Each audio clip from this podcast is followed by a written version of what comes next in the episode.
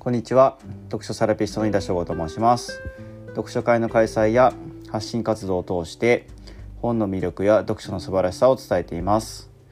今回紹介する本は藤村忠久さんの人の波に乗らない笑ってる場合かヒゲという一冊になります。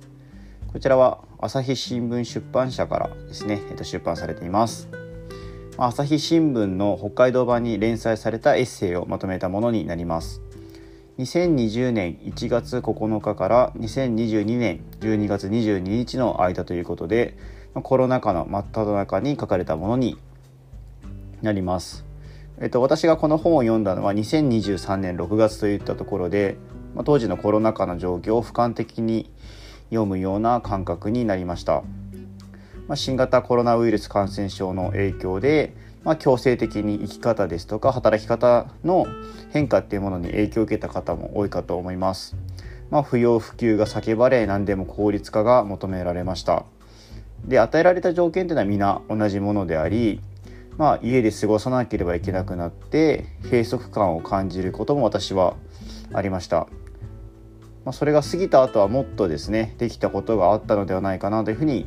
感じることもありまして、まあ、でも過ぎた時間を戻すことはできないっていったところですよね。まあ、それならばそこから何を学んでどう生かしていくかっていうのを考えていくことが大切だなというふうに感じました。まあ、藤村さんのおっしゃっている休日の使い方のお話がとても印象的でした。えっと、56ページにございます。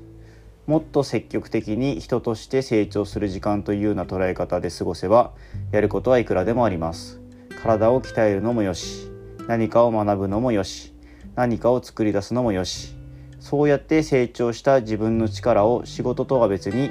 社会に還元できたら理想だなというふうにあります。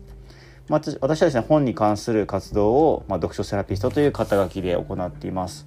まあ、会社からは許可をもらって行っているので、まあ、一応副業扱いという形になっています。まあ、利益としては、まあ、全然上がっていないので、まあ、いろいろ仕掛けたりですとか、まあ、そもそも本を読んでアウトプットをすることを始め、まあ、自分の成長につながってるのかなというふうに利益は上がってないんですけども感じてるところはあります。まあ、なので自由にできる時間が増えた時にいかに成長につなげていくものに使うかどうかっていう視点をこれからも大切にしていきたいなというふうに思っております。はい。最後まで聞いていただきましてありがとうございます。また次回も楽しみにしていてください。読書セラピストの井田翔吾でした。